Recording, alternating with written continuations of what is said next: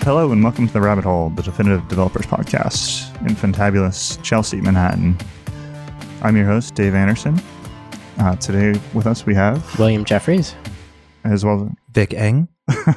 and our esteemed guests. Jonathan Wexler. How you doing, Jonathan? Why don't you tell us a little about yourself? I'm pretty good. Grew up in Philadelphia and uh, worked a few years there, initially as a, an instructor at a coding boot camp.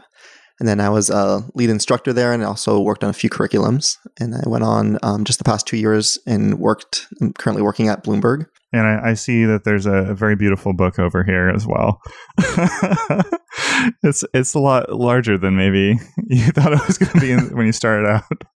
Yeah, it took some time get programming with Node.js. It's through Manning Publications. And um, yeah, it definitely is bigger than I thought it was going to be. What was an interesting topic that you like sunk your teeth into when you're writing the book? Like something that was like really meaty and core to JavaScript that people don't think about. when I was thinking about writing the book, I was trying to come from a perspective of some beginners, but also some intermediate developers and some questions they might have getting into JavaScript and into Node.js. And um, obviously, one of the bigger topics is the event loop and how that works. What exactly is asynchronous event driven non blocking IO, as Node's website will describe oh, it? Yeah, that's so many buzzwords. Right. Like what? It, it's not English, right? Like that'll be like Swedish translation Yeah, on it's A little Google. German. yeah. so I tried my best in the first, you know, 50, 60 pages to address what that is, what it means, try to break it down through a few analogies, a few examples so that the reader can really understand what they're getting into, what's going on behind the scenes. I'm Yeah. into it. I'm into it. What is going on behind the scenes with the event loop? You I'm glad you asked.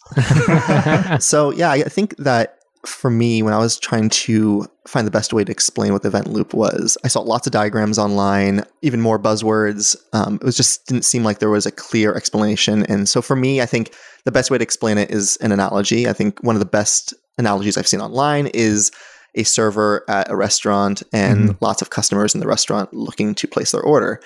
So the analogy would be with most other frameworks and platforms, you have customers in the restaurant, each wanting to place their order. And in order to really fulfill the requests, you need an additional server for each customer placing a request.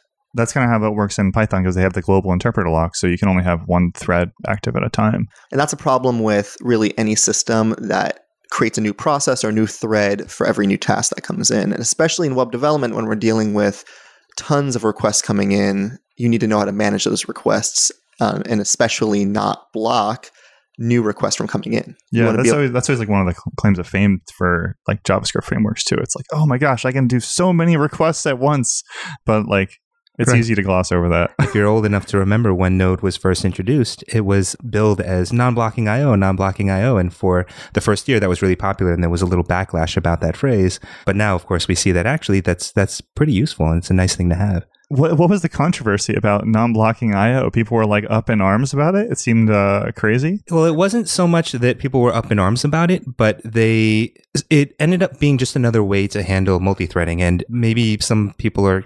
Uh, too young to remember. I'm not. I'm very old.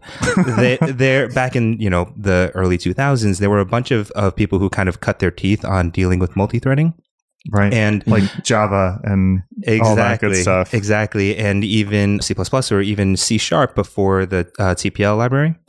And so it was kind of a, a badge of honor to be able to say, hey, I can manage uh, my resources in a multi threaded environment and not overwrite my stuff. And Node came around and said, yeah, okay, that seems really impressive, but why? Don't do that. Just use this, use the event loop. And people flocked to Node.js and said, hey, this is a really nice way to do asynchronous programming. But I think some feelings were hurt. who spent years dealing with some.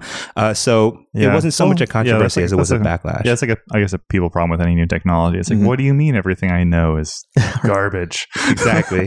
You mean you found a better way to do it? Yeah, like is it, even now, like in in uh, Python, they're like importing these ideas in like the latest versions of Python. They're they're building up event loops and async await, and, right. Yeah. and other- now there's a whole new population of people who are like, what does it mean? What does it mean to be an Mhm. event loop? So I, I feel like this is a very broadly applicable topic. yeah, Actually, there's pros and cons for sure that, you know, Node by default is asynchronous. Other languages and platforms are trying to incorporate that because they see the benefits of having asynchronous capabilities. But I guess to set the record straight about multi-threading and how Node, you know, can expand into other worlds and, and integrate and communicate with other services that have multiple threads, you know, the event loop specifically is designed to handle kind of that first level of communication, especially in web servers. You want that first request coming in to be handled very quickly. If you're just going to render a new view or respond with something, some data, you want that to happen fairly quickly. If there, if a request comes in and we're trying to handle it with some I/O that will require more computationally intensive processing power, then we'll use this thread pool be able to communicate with the file system and use those threads to handle that process, just like we would if we were communicating with another external service. So the really expensive operations kind of get offloaded into background work, and you can continue listening for new work to start. At the restaurant, you place an order, the waiter is able to take that request, pass it off to the chef, and then maybe, you know, if you're if you requested a full day buffet, then that's going to take some time for the chef to prepare. But at least your order has been placed. The next person can then continue to place their order. Yeah. It seems like that there are some drawbacks though, right? Like particularly when asynchrony is the default. Like I'm just thinking there are a lot of applications where that could be a hindrance more than it is a help. Like humans don't think asynchronously, right? Like we are pretty synchronous, and there's a lot of research that shows that we're really bad at multitasking, even though a lot of us try and think that we're good at it. Yeah, I'm trying to imagine like in this analogy, like you know, we have some perfect vision of like where the waiter is, but like maybe for the program, like I'm just at a table and the waiter just comes in and does some stuff and then nothing happens while they're not in the room or, or something. I, I don't know. How, how does that analogy extend, extend to that? Yeah, no, I think that's a good point. Um, we don't think asynchronously, which is why we kind of put together these tricks to pretend that we're writing JavaScript synchronously. And that's where we have callbacks and then promises and async await that allows us to write code that kind of reads synchronously. It gives us this feeling that things are happening in the order that we expect them to happen in. But really, in JavaScript, there's no guarantee that um, some asynchronous code is going to run at any given moment before or after some other piece of asynchronous code. So that there is some danger there. Yeah. Nothing that's you know too heavy to think about, but ultimately, I think you're right that conceptually it's a little bit more difficult to get started thinking about purely asynchronous programming. Well, yeah. I think that I'm going to say something really controversial, which is that I think this is why buckle up already. Yeah, let's let's get this started. Which is why I kind of don't like the async await syntax because it does try to kind of present the control flow as is, as if it were synchronous, but you no, it's not. And if you think about it as if it were synchronous, you'll fall into a lot of traps. And one of the really nice things about promises is that it's explicit about where the code that's running now stops and where the code that's going to run later ends. And so it makes it very easy, at least for me, to think about promises as if I'm launching off a request to some computer completely somewhere else and I have no idea what's going to happen, but I don't care. And then when that other program or that other computer finishes and it wants to resolve the promise, it's going to call me back at some point as a totally separate uh, invocation in the program. And then I don't confuse my control flows at all.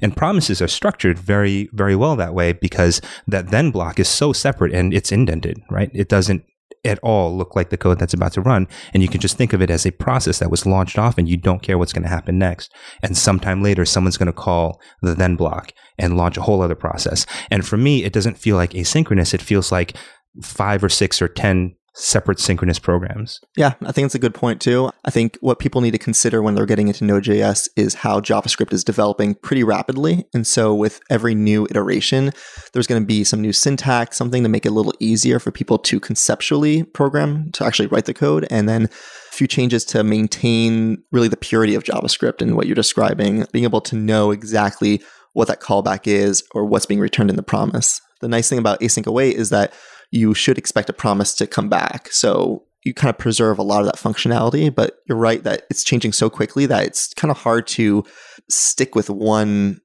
you know method, one uh, syntax and structure in, within an application. Coming back to like the event loop itself, like the the pure event loop, and and our metaphor, is there is it a way to know looking at my code when the event loop is going to change tasks, like when my server is going to go away and and do the next thing? For the most part, it's abstracted away, and you can make a lot of assumptions about what's going on and when the event loop is invoked. But you do have kind of this like process next tick that you can look at within Node.js, and everything runs on this one process.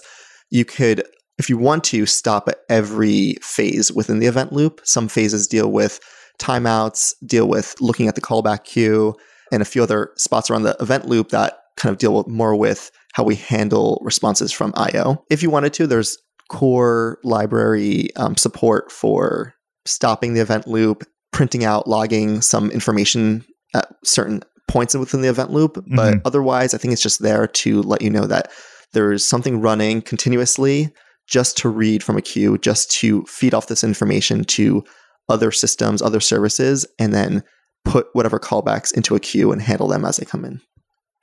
So you should never do this, I think. But have you ever come across a use case for manipulating the event queue that wasn't debugging? I haven't personally, but I see that there's a reason if you need to. Just Should to really ever- like channel some dark magic. Yeah, should Right, you ever exactly, be allowed to do that? I don't know. I think the debugging um, functionality is really nice, but I Mhm. can't. I'm, I want to think of a reason for actually just cutting off the event queue and manipulating that, meta manipulating that um, in an actual business use case. Seems a little dicey. Like it, it's interesting, like reading about like uh, framework development and Mhm. like how they handle some asynchronous processing. Mhm. You know, looking at Dan Abramov's tweets and how he's explaining that there's no guarantees about how anything is processed, or even if it's going to be processed more than once. And I'm Right. like, what does this mean? Like, this Mhm. is a computer. I thought you'd understand what's going to happen, but like, I don't know. Like, there's there's some kind of trade offs that they've they've made for performance and and whatnot that cause black magic to be done. And sometimes you see these same issues on the browser. If you're trying to render some UI component and maybe that depends on some other asynchronous request or another component being rendered, sometimes you there's they're just not in sync. Sometimes you just get one component rendered without the actual content and you actually need to invoke a new new phase of the event loop to run in order to get that new component to, to render. There are node packages that are designed really well to handle these issues, but there's always going to be an issue. There's always going to be some new use case that hasn't been thought of, some edge case, and and then there's going to be um, it's someone out there writing a tutorial on how to dig deeper and to mess with the event loop. Do the things you shouldn't do. Stay away from the event loop, Vic. Back off. I know what I'm doing tonight. I don't know. Are, are there any like differences that you should consider or keep in mind between the event loop in in your browser versus in Node itself in the runtime? For the most part, because it's still using the V8 engine from Google Chrome's browser, there are a lot of similarities. For the most part, you expect it to run pretty much the same. But what's nice about Node is that you have some connection with your file system, and the I/O with Node could be another API, could be just directly communicating with a database on your computer. Um, that's something that you may not be dealing with in your browser, and so there are going to be new issues, new types of callbacks you're going to receive that you don't normally get on just a normal web page. That's true, yeah. Yeah, I'm thinking about some of the other differences between JavaScript and Node, and it seems like a lot of it has to do with the file system and the fact that you have access to it in mm-hmm. Node and you don't in the browser for security reasons. And then also that in the browser, there's this assumption that you're going to be working with the DOM and there's going to be a global window, and some of your global management is going to come from that world. Whereas in Node, none of that's really relevant. Yeah, um, that's all very true. You still have some global variables to deal with in Node when you're importing modules, when you're sharing modules across um, different elements of your application. They'll still be global to some extent. But yeah, you don't have to depend on this idea of a DOM or your browser preserving the context of your application and data, um, which is a great relief. But it also means that Node is great for working with, like, for building an API and basically handling data coming in and then sending out whatever results you want to send back. Um, building your own like Lambda functions and, and just kind of like communicate really quickly between servers and, and get that one specific task complete as quickly as possible. Yeah. And I guess like if you're taking an app that runs in the browser, one easy way to shoot yourself in the foot is by having window references all over the place. So Right. if you want to like start to server render that at some point, yeah, it's it's kind of interestingly thinking about those two worlds Mhm. colliding. So if you talk about Node being um, a good system to write an API or an API handler in, uh, what's a use case that you think Node is kind of weak at? I guess the biggest thing you'll find, um, one of the cons for Node is anything that's computationally intensive. So really, these are the things that Python and Java and just any of your like older, more reliable, stable languages will be better at is image manipulation, working with large files, and just really manipulating data. If you're manipulating data, then it's going to put a strain on the CPU, and it's just not something that Node is primed for. Right. And I guess um, the advantage language like Python or Ruby is that it can defer to C and other low level libraries. Like there's even like hooks for, you know, Fortran, I think, in some of the numerically intense Python libraries, which is kind of crazy. Like I'm trying to co- compile Fortran on my computer on my Windows computer. I'm like, why? Why do I need to compile Fortran? why am I doing it through Ruby? right. Exactly. What's going on? But I guess like yeah, there there isn't that kind of a hook in in Node as much like for shelling out to. At this point in time, the best option is to yeah pass it along to a service that can handle it a little bit better. Okay. Cool. That seems like a pretty good answer, though. Actually, I mean, using microservices, which seems like a pretty native concept in, in the JavaScript mm-hmm. ecosystem yeah. anymore to handle shelling out. It also takes advantage of the asynchrony that the event loop provides. Right, exactly. Right, yeah. And like I, I've I worked a bunch with GraphQL over the past year and like one of the things that is painful in other implementations of GraphQL that is not painful in the JavaScript one is that it's natively asynchronous. Mm-hmm, mm-hmm. And the whole concept of it is asynchronous. And so you're just banging your head on a table sometimes with mm. like uh you know resolving those kind of things. And you know like it lends itself to an API gateway like, mm-hmm. like you're you're saying a microservice to defer to someone who's more talented at doing the number crunching. So this is kind of a lot to take in. We've talked about a lot of stuff here. It's a little overwhelming. I wonder if there is a good way to go about learning more like is there do you have a framework or a philosophy or some kind of a methodology? I mean you must have had to do a lot of learning in order to write this book. Yeah a big part of the reason that this book kind of came about was because of my experience at the coding bootcamp and part of the idea you were, you were teaching there right? Right so i was originally teaching and then i moved into a few different roles but um, ultimately i wrote a curriculum for the node.js so ultimately i wrote a node.js curriculum that was used by the school. Oh okay so that's how the idea for the book came about Right, that's where the kind of the general structure came about, and then uh, Manning reached out to me because they were looking for a book that basically followed a similar structure, kind of from A to Z of how you use Node.js. Was that one of the original working titles? No, we, did, we, did, go through a few different titles, um, but uh, mm. no.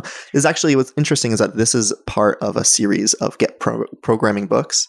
So there are a few other books um, within the series, and I think they were trying to fit within the same general structure that these other books were written in, and so it was a little bit of um, like managing the the strategies I had in mind with the structure they were looking for. What is one of the most common questions that you get while you were teaching bootcamp classes? I'd say the common questions have to do with sometimes the foundations of how a language is written and how it operates. A lot of people get into this. Imagine you're learning on your own and your goal is like, I want to build an app as soon as possible. You're not going to really think too deeply necessarily about the bytes you're using up, the memory usage, what libraries you're working with under the hood, right? Right. You I still don't this. think about that. You accept yeah. it. Right? you, have to, you accept a certain level of magic. Right. So maybe you're still superstitious in some ways. I kind of pushed back on learning metaprogramming for a long time with with Python and also with Ruby. Like I literally like when I would read the books on them, I would just skip those chapters. I was like, God no. Although like I still haven't had a very good reason to do it. Like I I I had some like bare excuses to do it, and I I just went through the exercise and I thought it was like really. Uh, interesting, and it helped me understand like frameworks a little bit better because there's there's a lot of that happening out there in the wild, like Django and uh, graphene and whatnot. I actually think one of the most illuminating experiences for me was thinking about implementations on databases because when I was mm-hmm. starting out I spent years and years just on relational databases and in my mind that was what a database was mm-hmm. and it wasn't until I don't remember 4 or 5 years ago that I started really looking into NoSQL databases and understanding database does, what a key value store database does, what a column database does, and starting to think through, okay, well, if even in a classic relational database, if you store them in rows like a relational database, that gives you a certain kind of efficient access for an individual object. But if you store it columnar, columnar, that's a hard word to say. If you store it by column, that makes it difficult to get a single row or a single entity out, but it makes it very easy to do aggregate statistics.